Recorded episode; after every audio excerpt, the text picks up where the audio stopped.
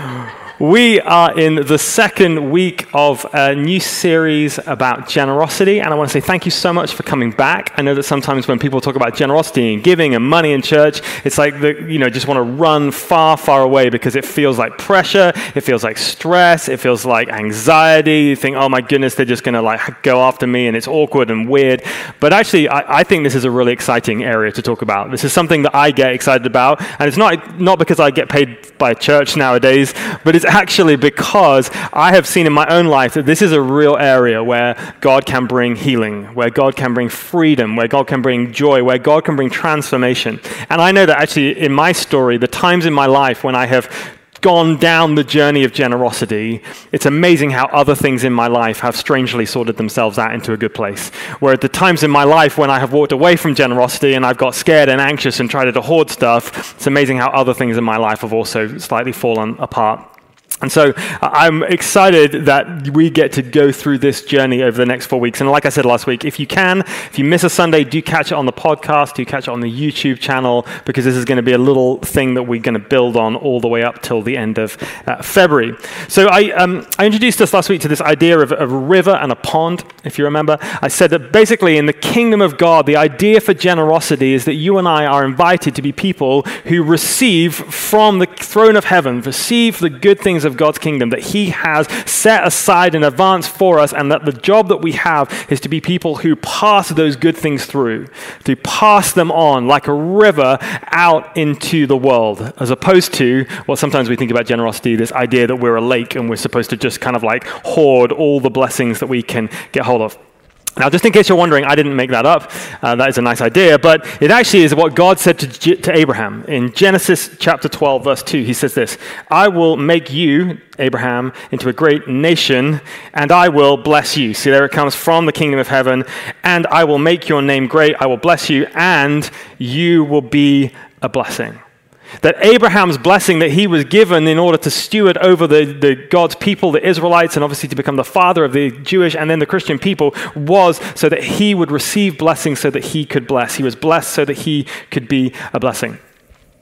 Um, but I don't know, as you've been maybe thinking about this idea the last week, maybe you talked about it in your community groups. Um, I don't know how you've kind of responded. Um, maybe, you know, joyfully, maybe a bit like, well, you know, Ben, that's a really nice idea. I'd love to be a river. I feel a little bit more like one of those California streams that last saw any water in 1935. Um, or, or I'm more like a California river that most of the time has nothing in it, but occasionally some water comes down it and then it's gone again. Um, maybe you did. Like, oh man, I'm the Mississippi River. Like, I love this stuff because I'm, I am fast flowing and wide, good stuff has been going on for a long time. Um, or maybe, um, if you're honest, you got to the end of last week and thought, yeah, okay, I am, I am kind of the lake. I am the one who knows it is to have financial goals, to steward, to get my own stuff, but I'm not quite sure what it really means to be generous, ongoing, and to flow out into the world. Um, and so my hope is, and my prayer is that over these next four weeks, that wherever you are, however you feel, that every single one of us would be able to take just a little bit more of a step towards understanding the generosity, the goodness, the blessings of the Lord, to, to widen our rivers, to help them to become a little bit more life giving and fast flowing so that we can understand more of what it means to be a channel of blessing of God into the world.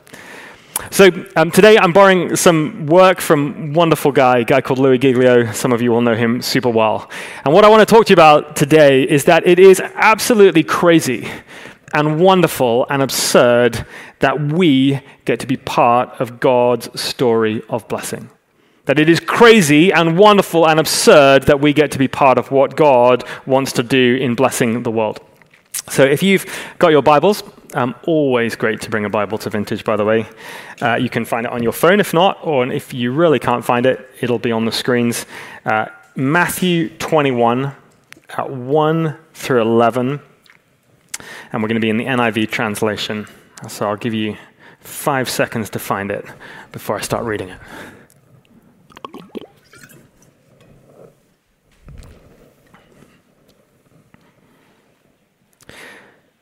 As they approached Jerusalem and came to Bethphage on the Mount of Olives, Jesus sent two disciples, saying to them, Go to the village ahead of you, and at once you will find a donkey tied there with a colt by her, and tie them and bring them to me. Okay, big donkey and little donkey. If anyone says anything to you, say that the Lord needs them and he will send them right away. So as you go into the village, as you go into the town, someone's going to ask you, as you take the big donkey and the little donkey, and it will be a guy, say to them that the Lord needs them and he will send them right away. Verse 4 This took place to fulfill what was spoken through the prophet. Say to daughter Zion, See, your king comes to you, gentle and riding on a donkey, and on a colt, the foal of a donkey. The disciples went and did as Jesus had instructed them. They bought the donkey and the colt and placed their cloaks on them for Jesus to sit on. Verse 8 A large crowd spread their cloaks on the road, while others cut branches from the trees and spread them on the road. The crowds that went ahead of him were those that followed and shouted, Hosanna to the Son of David! Blessed is he who comes in the name of the Lord! Hosanna in the highest heaven! And when Jesus entered Jerusalem, the whole city was stirred and asked, Who is this? The crowds answered, This is Jesus, the prophet from Nazareth in Galilee. Let's pray together. Father, thank you uh, that you are so generous. Thank you that you are so kind. Thank you that you are so good.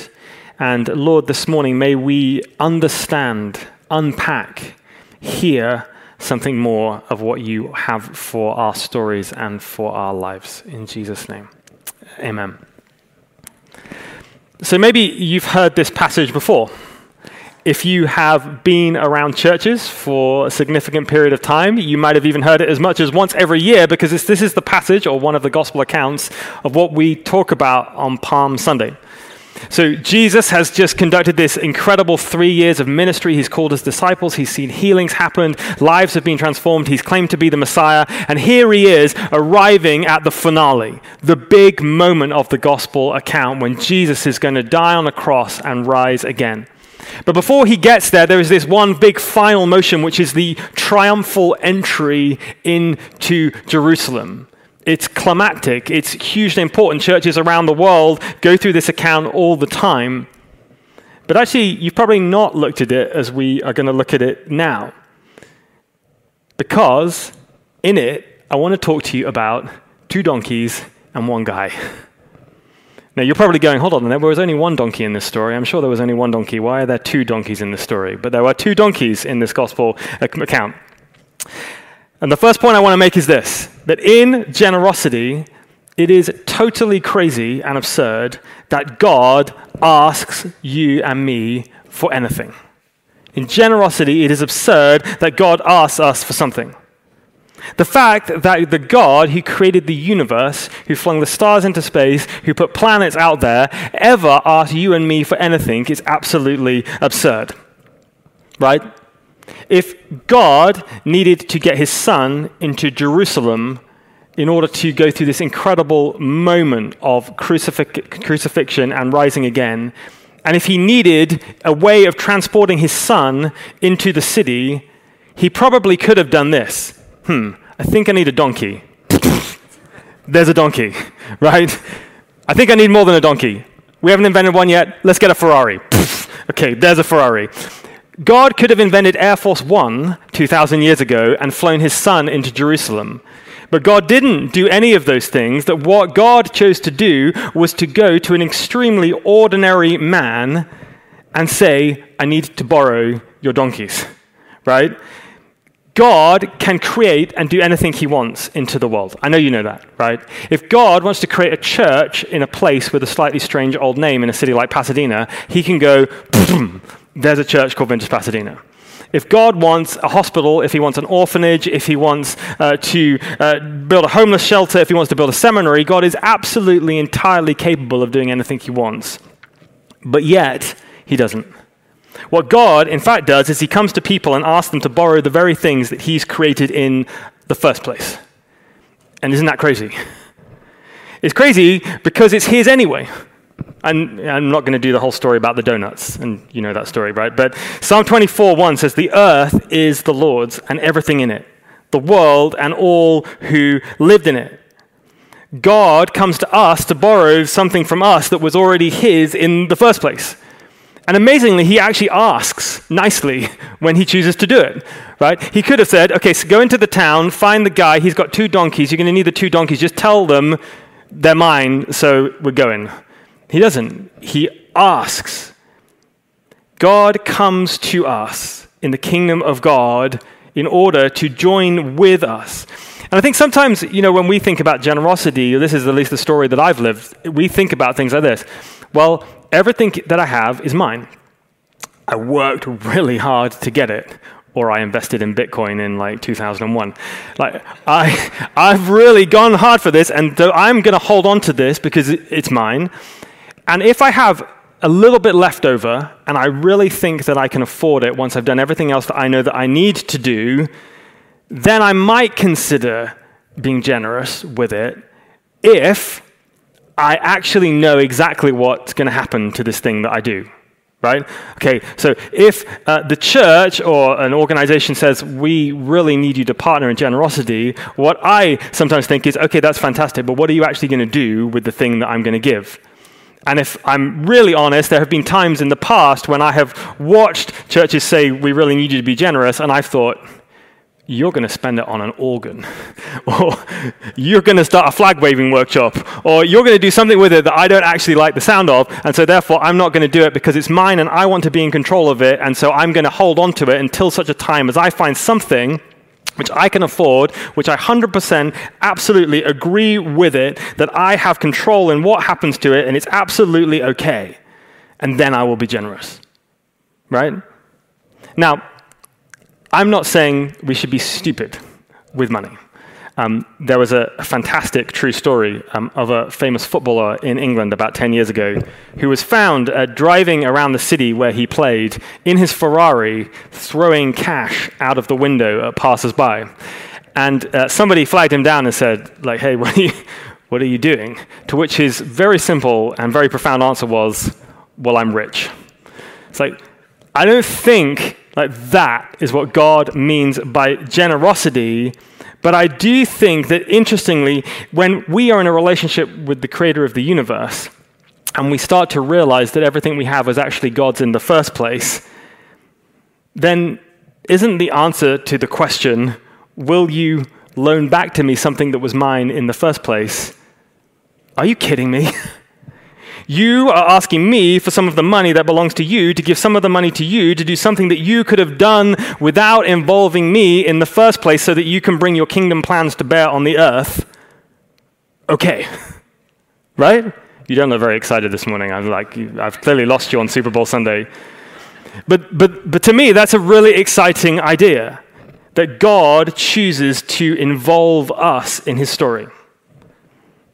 The second reason I think that this generosity thing is kind of crazy is that God chooses to ride into cities and towns on the generosity of ordinary people, right?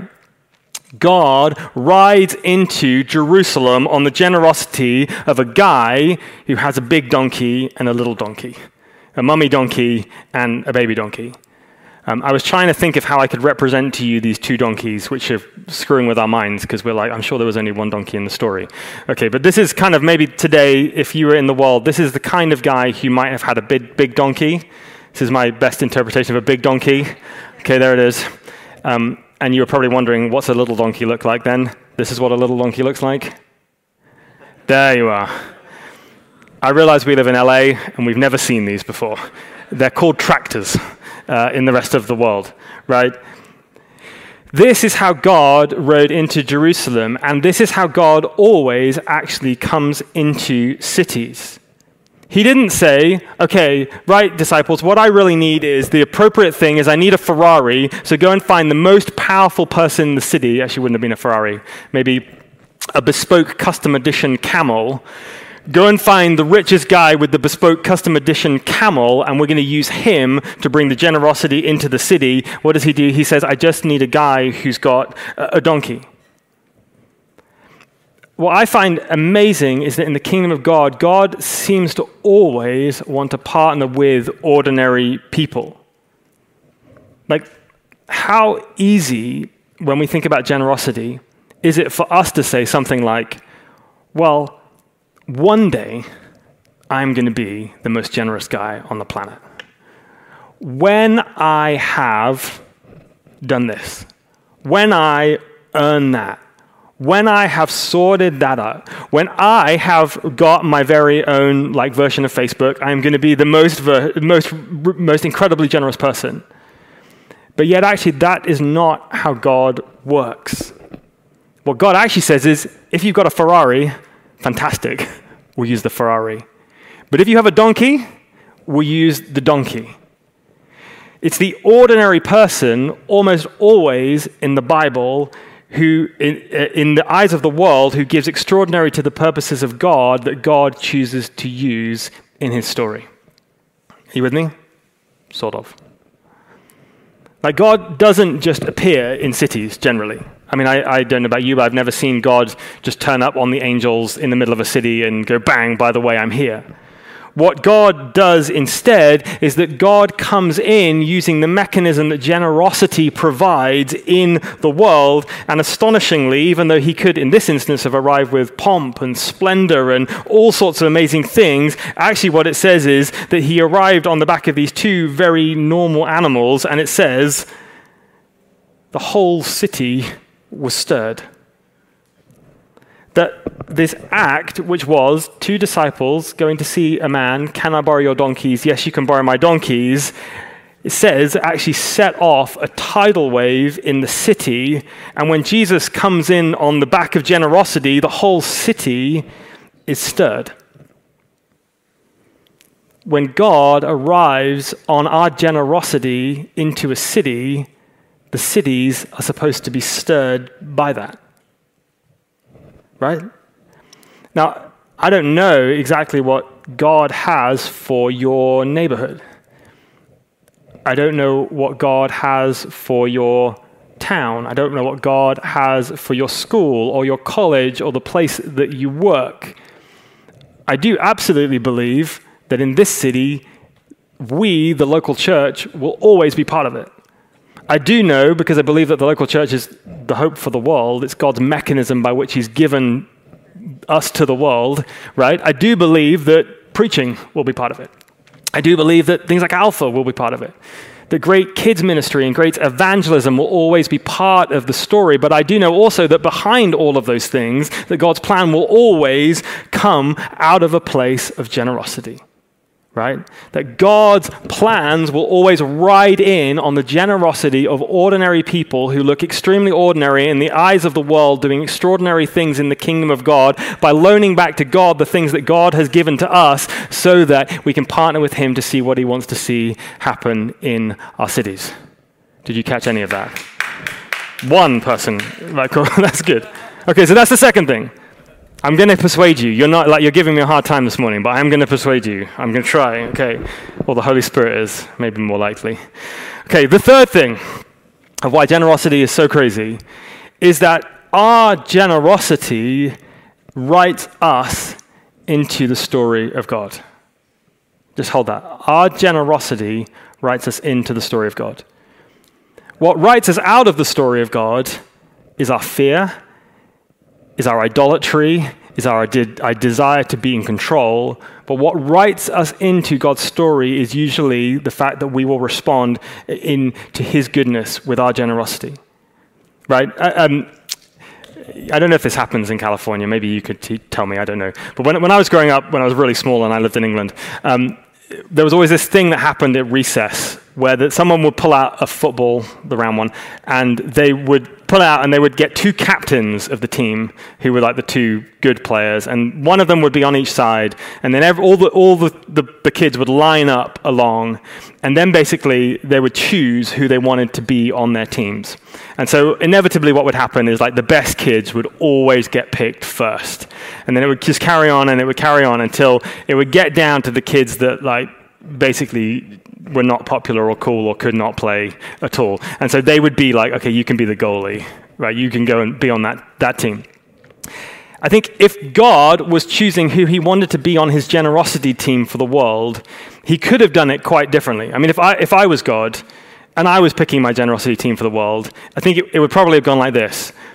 I think I'm going to start with like Mark Zuckerberg. He looks he looks like he's a bit he's got cool hair and and you know he's got this thing with social media. So let's pick him. I think I'd have probably gone okay. And now I'm going to go for Bill, right Gates, because he's philanthropic. That's probably the word. Not quite right, is it? He, he's good at that, and he's kind of a nice guy. And I'm going to pick him, and I'm going to go for Jeff Bezos, and I'm going to go for I don't know. I'm going to go for this guy and this guy, and probably if I've got the five best people on the planet, I've probably got the whole world sorted, all the resources I could ever need. That's my team that isn't who God ever chooses primarily to be on his team. Um, I don't know if you've actually noticed that you and I are not in the Gospels. I mean, you know, maybe had you lived 2,000 years ago around Jerusalem, you might have snuck into the Gospels. I'm not in the Gospels, but I figure that if you or I did live 2,000 years ago around Jerusalem, the reason that we might have made it into the Gospels was not because one day Jesus would have gone, Jesus was walking down the street and there was a guy called Andy, and Andy was so beautiful and so smart and he's so rich and he had everything together that Jesus said, I've just got to include this guy in the Gospel because he's so fantastic. I mean, maybe he would have done, I don't know, right? But, but more likely, Jesus would have chosen any of us because of our response to his gospel with our generosity. Right? My favorite, one of my favorite characters in the gospels is a, is a widow. She's the, literally the bottom end of every spectrum that you can draw up in social life. She has two coins of mite, two tiny little coins. She has little to nothing. And she goes into the temple alongside some super rich business guy who's got these two massive sacks of gold. And the two massive sacks of gold are his tithe, his 10% that he wants to be generous with and give. And so the rich guy goes in and he smashes down these two sacks of gold and he looks around and everyone thinks, wow, this guy's so fantastic. Look at the difference in the kingdom of God that these two sacks of gold are going to make. And of course, the, the, the widow, she walks in with these two tiny coins and she puts the two tiny coins down and nobody notices anything except Jesus. And Jesus says to his disciples, Which of these two people understands generosity and the kingdom of God? And of course, the answer is the widow understands. There's a boy who has two fish and five loaves. Powerful? No. Influential? No. Popular? Who knows? Like mature and well educated? Unlikely. But yet, he's prepared to share his packed lunch with Jesus. He is the center of one of the most profound miracles in the New Testament of the Bible, right? There's a guy called Joseph of Arimathea. We don't even know very much about Joseph of Arimathea other than he was prepared to loan to Jesus a tomb when Jesus needed a tomb. And he is in the Gospels.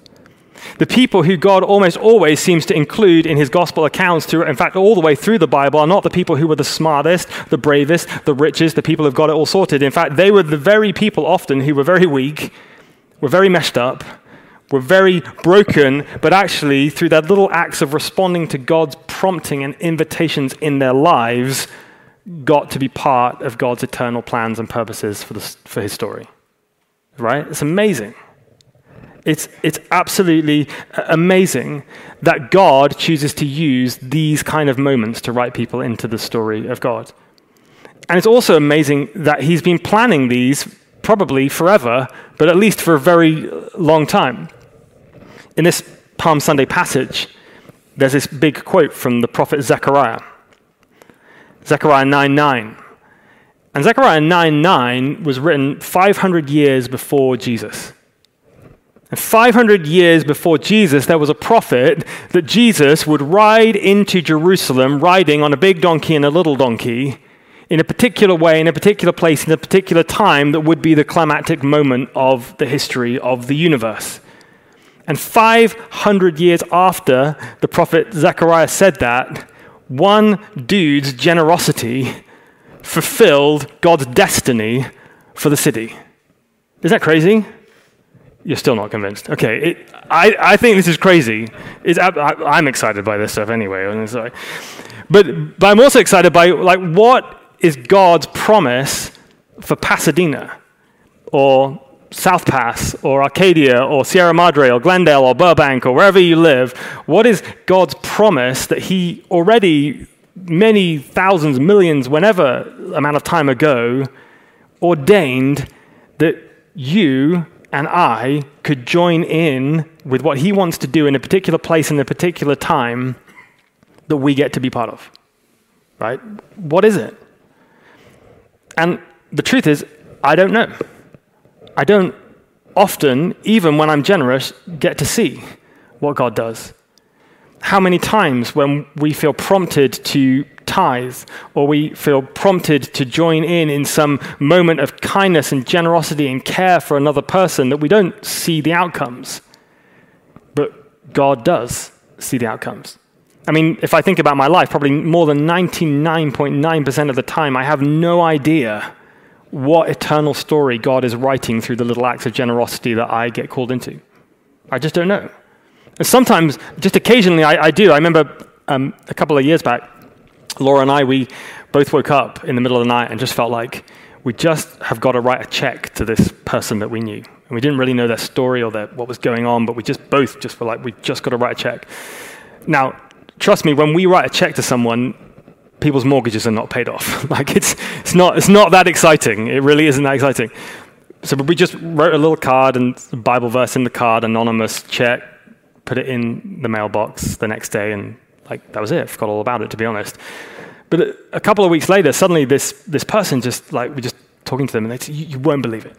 Like, you just you will not believe it. Like we just had pretty much decided that God had forgotten about us. We pretty much got to the bottom. We thought God didn't care anymore. He didn't love us. We were doing the wrong things with our life.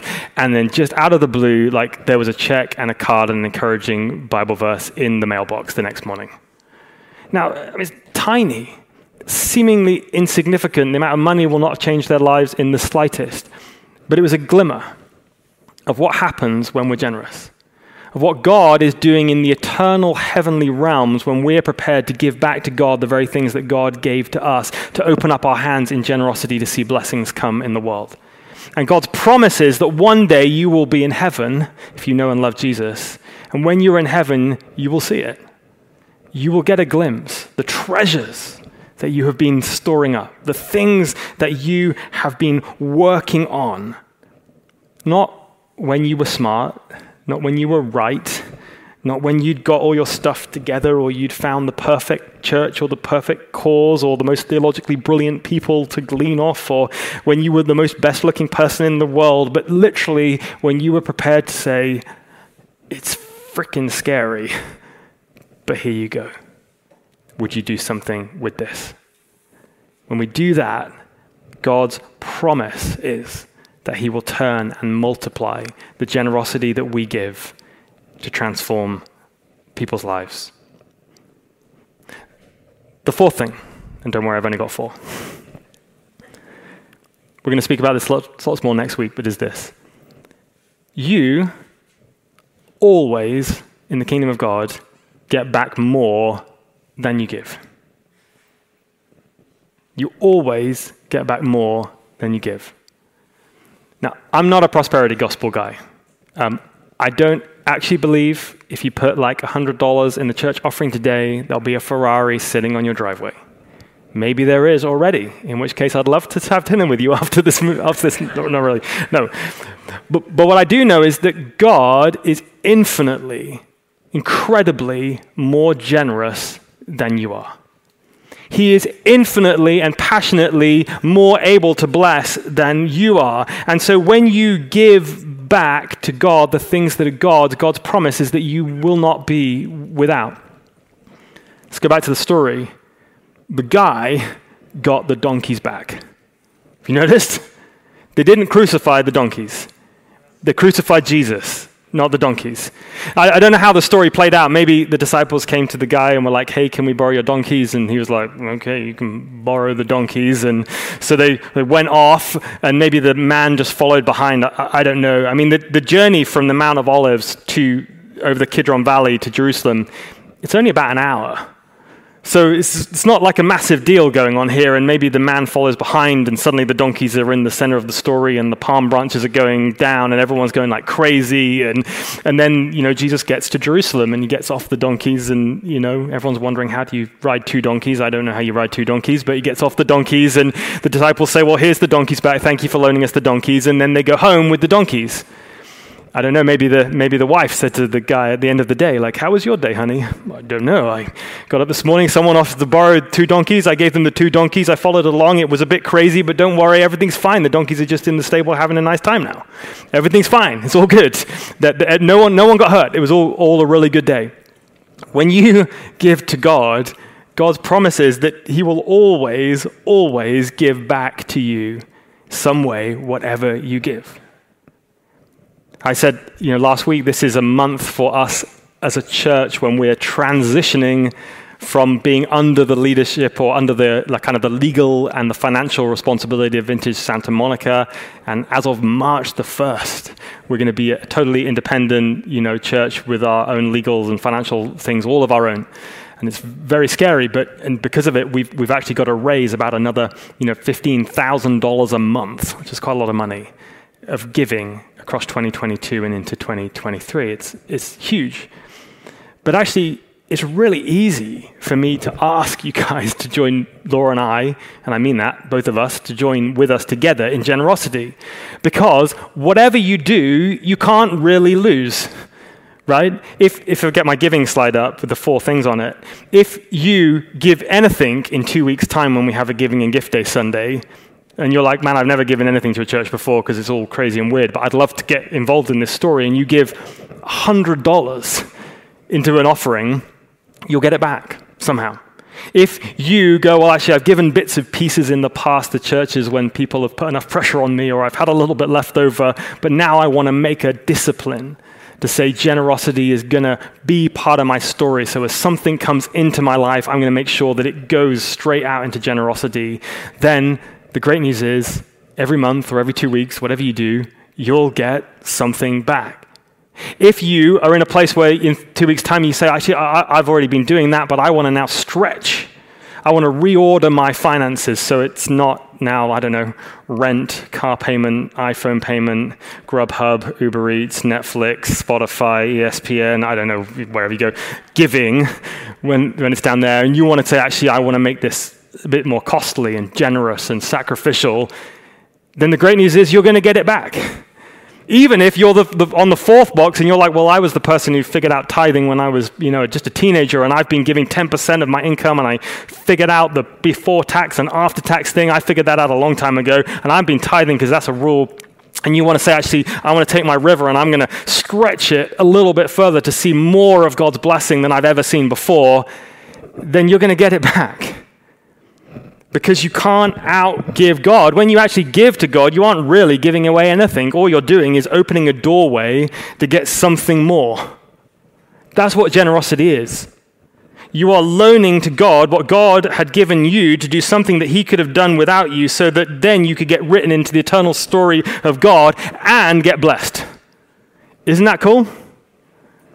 I think I, am like that's pretty cool. That's a pretty cool deal. And by the way, when you get to heaven, that thing that you gave anyway will have been multiplied in miraculous ways, and it will be given to you in some sort of treasure thing that I don't fully understand, but it's incredible. As far as I can see, you don't even have to have a lot of faith to give generously. You just have to be smart. Because you can't lose. It's like we all look for something we're going to invest our lives in. Here's like the best thing you can possibly invest your life in that you can't, you can't lose. In fact, we believe that so much as a church that we actually underwrite the underwriting of your gifts. Which, what I mean is this if, if you actually go through the website and you choose to give as a first time giver or a new gift, and at any point in the first three months, you figure, man, I'm actually, I was without. I gave something, I was without, I didn't have enough, I was screwed you actually have an ability to write one email, doesn't come to me, it goes to the finance office, I know nothing about it, to ask for your money back, and we go, fine, you have the money back. But we can do that, and it's quite easy for us to do that because we know that actually God's already underwritten your gift. So you can't lose by being generous. And it's because of that that I always want to say, as your pastor, let's be the generous people that God called us to be. Let's not be afraid where we feel like it's mine and I'm not going to have enough. And I'm going to put a dam in my life and I'm going to get anxious and control it. I'm going to worship the money. When God wants to just say to you and me, Ben, I got stacks of stuff. I got loads of stuff. You and me, we've got loads of stuff because you're in me and I'm in you. And what's yours is mine, and what's mine in yours, and we're in this together, and it's going to be okay. If you'll open your hands, I'll open my hands, and everything will be okay. And that's the promise. It's the promise of generosity because ultimately, even before this story, this Palm Sunday story is about donkeys and a dude and two disciples, it's about Jesus. That God is so generous to you that even in your brokenness, in your pain, He gave Himself to you in Jesus.